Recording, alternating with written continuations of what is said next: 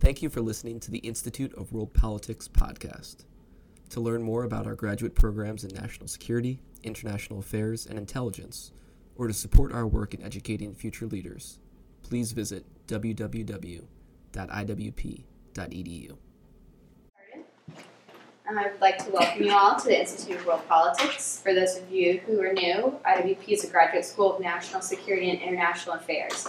We have 5 master's degree programs, 18 certificates of study, and a new doctoral program. We also offer the opportunity to take a single course without having to pay an entire semester's worth of tuition costs. You can audit a course at a much less cost. If you are interested in learning more about us, please feel free to speak to one of our staff at the conclusion of this event. Today's event is a part of IWP's Student Speaker Series, and our student is Corey Ott. Originally from New Jersey, Corey Ott attended Stevenson University in Maryland to earn his Bachelor's of Science in Psychology in May of 2018. His undergraduate thesis focused on morality, views on authority, and guilt experienced with whistleblowing. Mr. Ott is currently studying statecraft and national security affairs at the Institute of World Politics with a focus on intelligence. His lecture is based on a paper he submitted for IWP's course on international relations and statecraft. Please join me in welcoming Corey.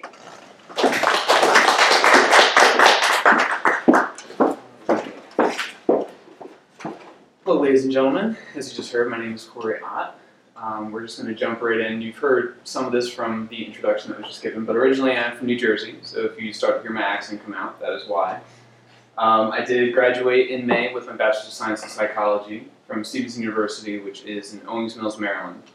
Currently, I work for the Office of Inspector General of USPS, where we do research on customer segmentation, and I typically help out with the data or setting up interviews, things of that nature.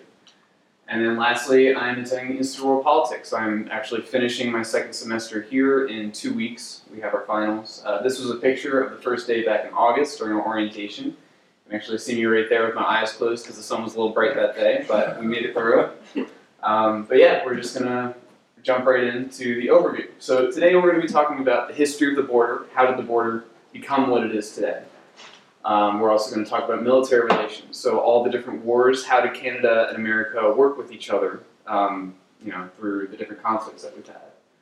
Then public values, so as we know, America's is life, liberty, and the pursuit of happiness, and then Canada is peace, order, and good government. Media, basically, where is the media in each country? So which way does it lean? Who has the most view count per day? How does that affect diplomacy?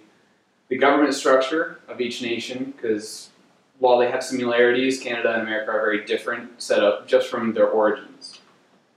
Resource management, and then lastly, trade, and also how that affects public perception between the two leaders of each country. So starting out with the history of the border, we're going to have the Treaty of Paris. So I chose this as the origin point because this is where we officially start to see the formation of different borders and countries claiming different territories.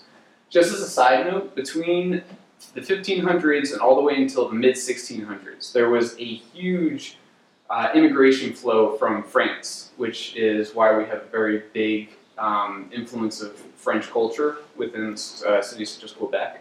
But then in the 1650s, that immigration flow tapered off, but the UK and Scotland continued to produce high immigration numbers, to which we see the British claims and the Spanish claims in the south.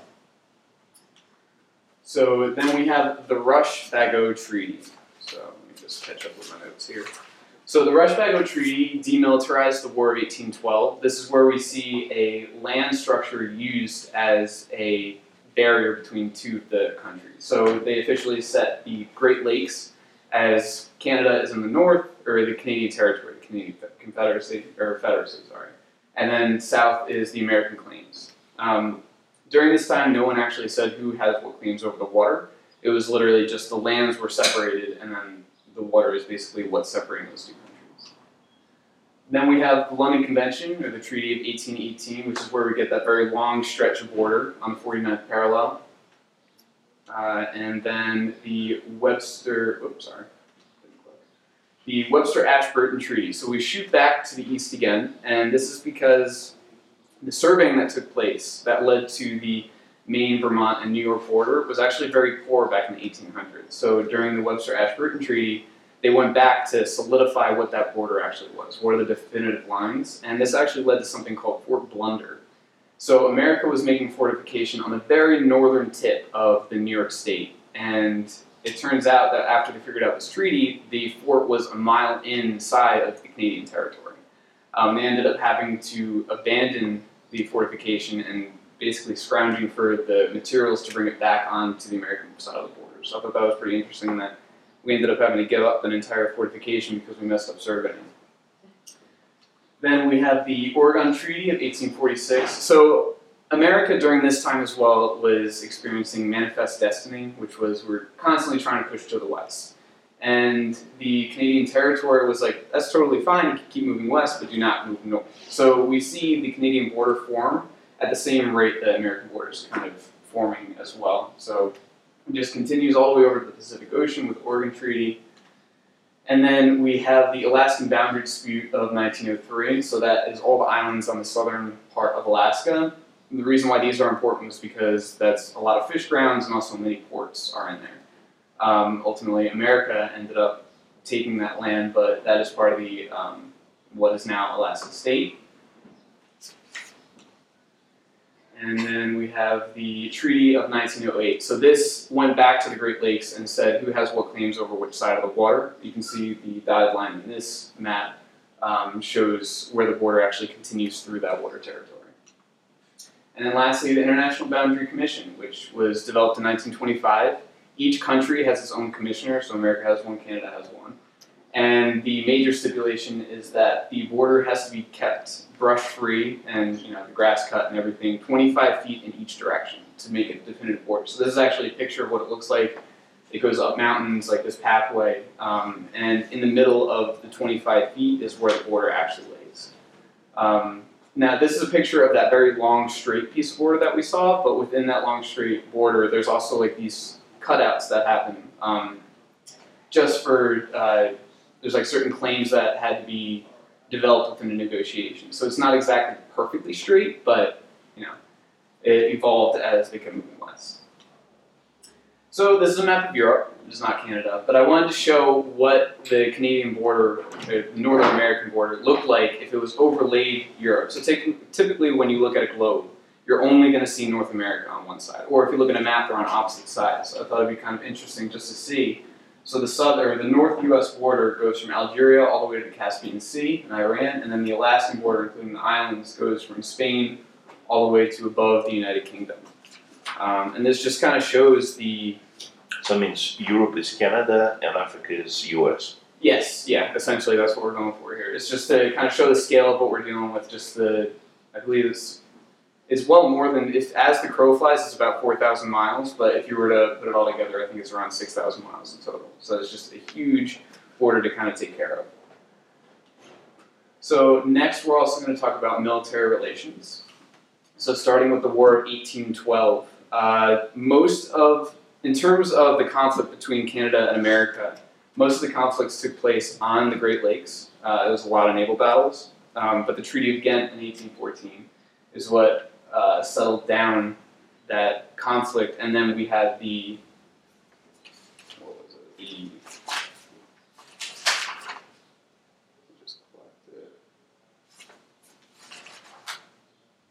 there was the Rush-Bagot Treaty that demilitarized the war. So that was what it made it so each country could have one vessel on the water, but the Treaty of Ghent is what officially made everybody stop shooting.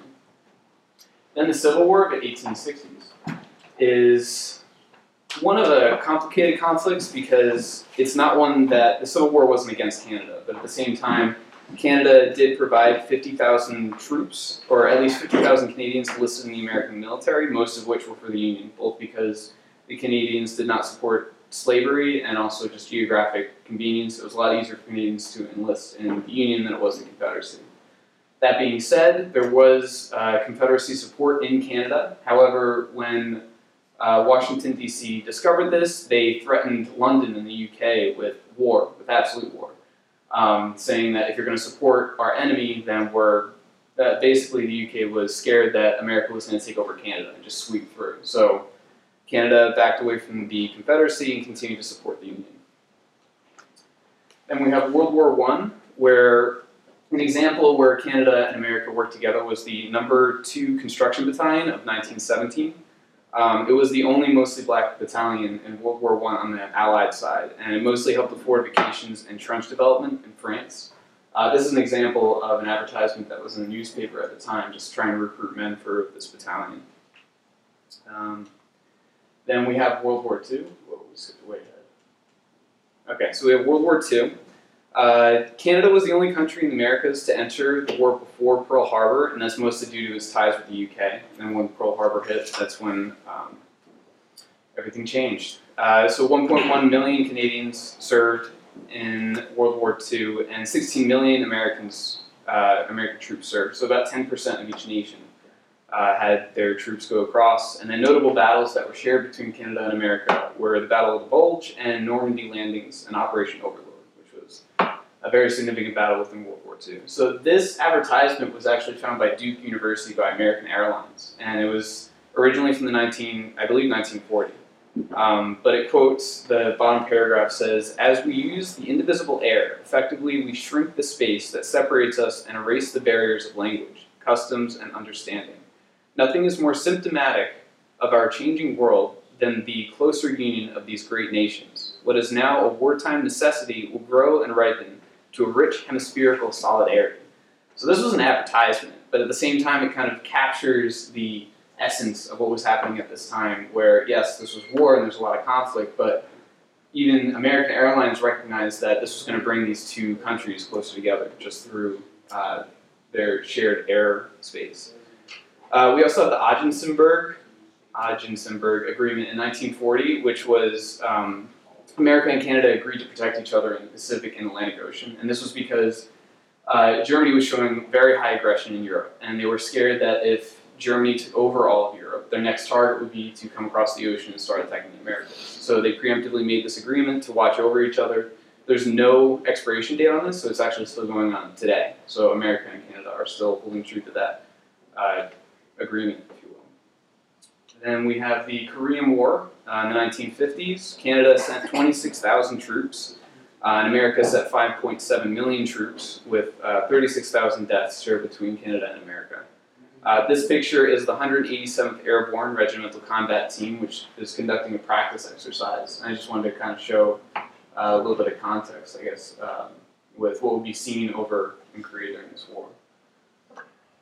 So during the Vietnam War, we had 30,000 Canadians enlist in the U.S. Army, and 2.7 million U.S. soldiers were sent, with 58,000 being killed between America and Canada. Tens of thousands of Americans also emigrated to Canada to avoid the draft. Just wanted to put a side note in there. Canada did have an effect in terms of draft numbers as well. And this is a picture of one of the protests that was happening, I believe outside, it looks like the Canadian embassy, but that was because Canada, again, was used as a refuge for people who were trying to avoid the draft. Then we have the Cold War, and this is where we really start to see Canadian and American relations amplify dramatically. So we have NORAD here, which is the North American Aerospace Defense Command, which is an agreement, an air agreement between Canada and America, which was established in 1951. It's still active today, and it was an early defense system in terms of a nuclear attack that came from the north. So we can see three different lines: the Dew Line, the Mid-Canada Line, and the Pine Tree Line. And this gave an early warning system. So an interesting note that I found while researching this too was when they were first calibrating the sensors, the Dew Line sensor picked up the moon and thought it was a nuclear weapon coming across the horizon, which set off a whole bunch of alarms through Canada and America, and it almost started World War III.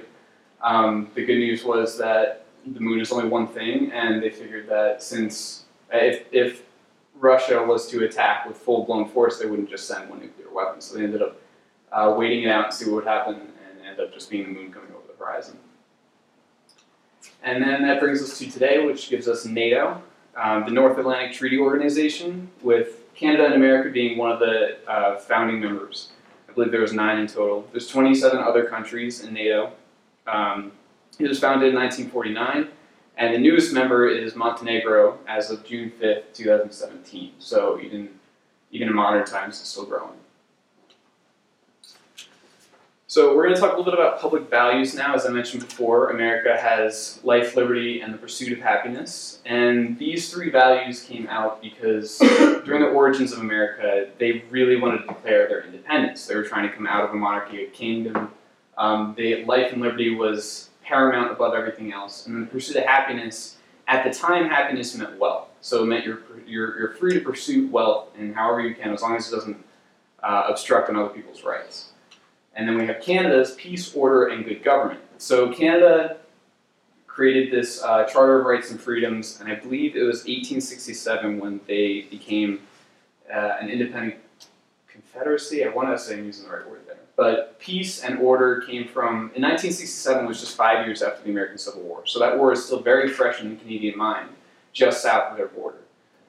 So that became a very prominent value that they wanted to share inside their constitution. And then good government, there were a set of rebellions back in the 1830s over government corruption that was taking place. So they wanted to really hone in on good government, meaning utilitarianistic values for the greater good. Do not think of yourself when you're working in government. Just, you know, make sure that you're trying to help the people rather than just yourself. And then that also brings us to media and global perspective. So what I wanted to do here was compare the top-watched news stations of each country and just see how that kind of affects how they view the world. So America, the most-watched news station is Fox News with 2.24 million views per day, as compared to MSNBC, which has 1.69 million views, and CNN, which has 1.12 million views. And these are early 2018 numbers, I believe, so they haven't changed too much since then. And then Canada's most watched news station is CTV, which gets 1.2 million views per day. And CTV, so we hear that Fox typically leans right. CTV leans left in the same way Fox leans right. So while it seems like CTV only gets about half the view count of Fox News, you also have to remember the population size of each country. So Canada has about 30 million people, while America has 300 million. So Fox News does get more quantity-wise, but they're only getting about less than 1% of the population, while CTV is getting around 3%. And I think that is a significant amount comparing the two. So next we have government structure. America is a constitutional republic. It has three branches: the executive, legislative, and judicial. They're separate on purpose because they don't want to give any specific branch more power than the other. And that's where the checks and balances come in. And again, we come back to the origins of we're trying to get away from a monarchy. We don't want to have dictatorship or anything like that. So checks and balances were huge when trying to figure out the system of government the U.S. was going to use. While Canada has a slightly different approach. Again, they have the three branches of government: executive, legislative, and judicial. But they're a parliamentary democracy with less checks and balances. So the executive branch holds the prime minister and the cabinet, as well as the Governor General. So the Governor General is the Queen's representation in the Canadian government. And she is, Julie Payette as the current Governor General, and then Justin Trudeau is the Prime Minister. So they have less checks and balances because of that third public value of good government. They're trying to make it so that government is inherently not corrupt, or at least they're trying to make it so basically checks and balances is not on the top of the priority list as it was for America. So we can see there is overlap. The Prime Minister, I believe, can appoint the House of Commons members, so they also give a lot more power to the Prime Minister as well. Currently there is this just came out about a month ago, a corruption scandal in the Canadian government where it's alleged that the Prime Minister was using his power to affect a judicial court decision. So while this system does not inherently prevent corruption, it does make it so it's both easier to spot, and then the watchdogs are in place to kind of squander any kind of corruption that's going on. So then we have resources. How do the resources get shared between America and Canada? They have this massive border shared between the two. And that means they're going to have to find a way to get along to share these resources. So back in 1961, the Columbian River Treaty was created. Basically, Canada wanted more hydroelectric power, and America wanted more water. And this is where this kind of came out. We're going to zoom in a little bit here. So all the red triangles and the gold stars are dams that were created by America for hydroelectric power. They had the resources to make them. And then you can see the river starts in Canada, so they have first rights as to where that water actually goes. So the agreement specifically says Canada gets half of America's hydroelectric power in this agreement, but Canada is supposed to share 19 square kilometers of its reservoir space. So the best of both worlds. Canada gets the power that it wants, and America gets the water that it needs. And then now we're going to talk about trade. So there are basically three major trade agreements that have happened over history between America and Canada, at least big free trade agreements. The first one being with Ronald Reagan and Brian Mulroney, who was the Canadian Prime Minister at the time. This was the Canadian-United States Free Trade Agreement, and it was made in 1987. This was the first big official agreement. I was kind of shocked to hear that the first trade agreement happened in the 80s. That's kind of late, but it turns out Canada did not get its full sovereignty until 1982 with the Canadian Act, or Canada Act. So the objectives of this treaty was to eliminate the barriers of trades in goods and services between the two countries, facilitate conditions of fair competition, significantly expand liberalization of conditions of cross-border investment, establish effective procedures, and lay down the foundation of future agreements. So basically, they knew this was not going to be the last treaty, and this wasn't trying to fix every problem in one shot, but it was trying to create the blueprint or the skeleton of what future trade could be, essentially open the doors. Next, we have the North American Free Trade Agreement, which we've been hearing on the news a lot lately because it's about to be replaced, or is pretty much replaced at this point. This was made in 1994 with President Bill Clinton, Prime Minister Jean Chrétien, and President Carlos Salinas de Gortari. So those are the three signers. The biggest difference with this one is it includes Mexico with the trade agreement. It opened more pathways between trade between Canada and Mexico using railroad, pipeline, and fiber optics. So this is also during the huge internet surge that was happening. They saw this and actually included it into the trade agreement too. So they wanted to make sure to be at least on the curve in terms of future development. It also created the North American Agreement on Environmental Cooperation. And this was each country had to develop their own academically peer-reviewed article on how trade will affect the environment. So this is also during the giant green push of the 90s. So they recognized that as well. And trade affects the environment both through just the resources, the raw resources that are shared between the countries, but also the transportation and how to get them across the border. And then finally, we have the most current one, which is the United States-Mexico-Canada Agreement, or USMCA. It was just recently signed on November 30th of 2018 by President Enrique Nieto, who's on the left, President Donald Trump in the middle, and Prime Minister Justin Trudeau on the right. This had five major points, and this is directly from the treaty. It granted the U.S. tariff-free access to about 4% of the Canadian dairy market. Mexico is required to pass legislation that improves bargaining capabilities of labor unions. Copyright length in Canada extends to life plus 70 years. Minimum wage must be raised to $16 per hour for automobile factories. And then lastly, members of this trade agreement must also notify the other members of outside trade agreements. So everybody wanted to be on the same page moving forward because trade with other countries can affect trade with these. So they wanted to have it open. And then lastly, they set a sunset clause, which basically means every 6 years they have to revisit this, no matter what, even if it's working out really well. They have to revisit it and see if there's anything that they have to change, which actually shows a high amount of confidence, meaning that they're willing to revisit this, not just when it needs to be revisited, but for the next 16 years, every 6 years, they're going to be revisiting this treaty to make sure everything's working out and if any adjustments need to be made. So America's trade equals to about 11.89% of its GDP, or $2.3 trillion, and then Canada's trade equals 66% of its GDP, or $1.1 trillion.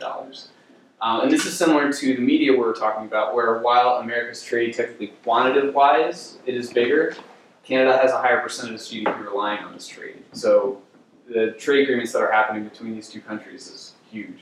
I just wanted to show real quick, for America, the biggest exporter trading partner is mostly Canada, as you can see with the blue states. But then when we move to importer, sorry for the blurry image, but China kind of takes over in terms of importing. but Canada still has the north, central, and northeast.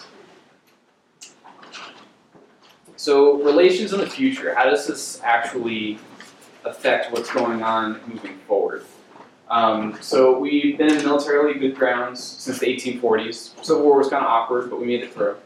And then we've also had free trade agreements, but only for the past couple decades. However, with those sunset clauses, it's showing a lot of promise. It's showing that we're willing to revisit and see not only how what's going wrong, but what can they improve on, what's going right. And then finally, diplomatic relations. So something I wanted to point out too, during the most recent trade talks that were happening, there was also the tariff war that was going on. We kept hearing about, I believe it was the summer of 2018 into the end of the year. And this was essentially, there was a 25% tax on steel, or 25% tariff on steel and a 10% tariff on aluminum that originally President Trump announced in June of 2018. And then Prime Minister Justin Trudeau said retaliatory tariffs that were the same thing but going the opposite way that amounted to $16.6 billion in tariffs. And I just wanted to point out that so the circles are the same exact time. The top is President Trump, the bottom is Justin Trudeau. They had almost an exact inverse effect that happened when they announced these tariffs. So President Trump's approval rating went up when he announced the tariffs, while Justin Trudeau's numbers went down around this time. People thought that it wasn't strong enough, or it just wasn't enough to come up with retaliatory tariffs. But as you can see, it kind of they both returned to normal levels, but it was kind of interesting to see how like the words that are said in public heavily affect how those leaders are seen in the public eye. So this concludes this part of the presentation for me. We went over military relations, how the border came to be, their media, public values, and government structure. What the future holds seems to be pretty positive. Again, with that sunset clause, it seems like people are going to be revisiting, or at least the diplomats are going to be revisiting this when needed. But if you have any questions, my email is on the slide as well as my LinkedIn, and I'll take questions now too. Thank you very much.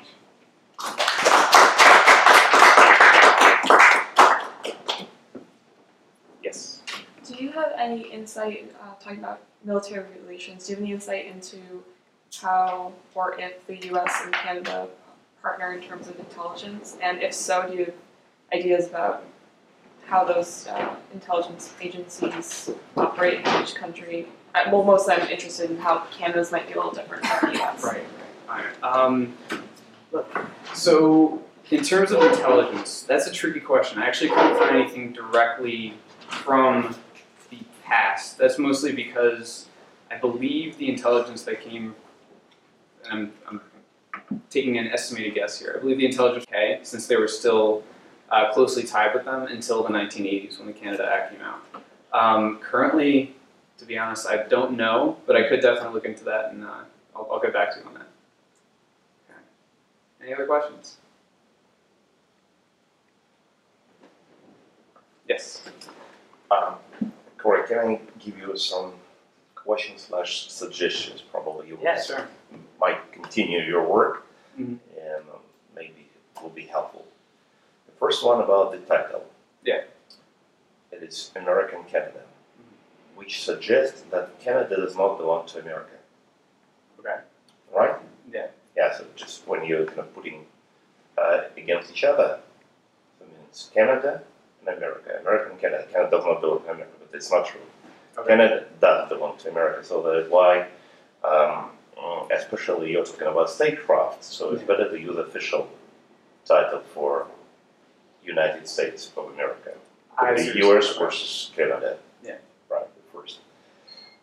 Second, probably the most interesting part, second probably before that, it's better to just formulate the question that you are going to answer in your presentation and your study and so on at the very beginning. So exactly what a question or several questions that you would like to get the answers from. So not clear. It's a lot of information, but not focused enough. Okay. And the question that I read, it was probably not your intention, but I read from the title and explanation that you are going to discuss differences between U.S. and Canada in the art of statecraft. Yeah.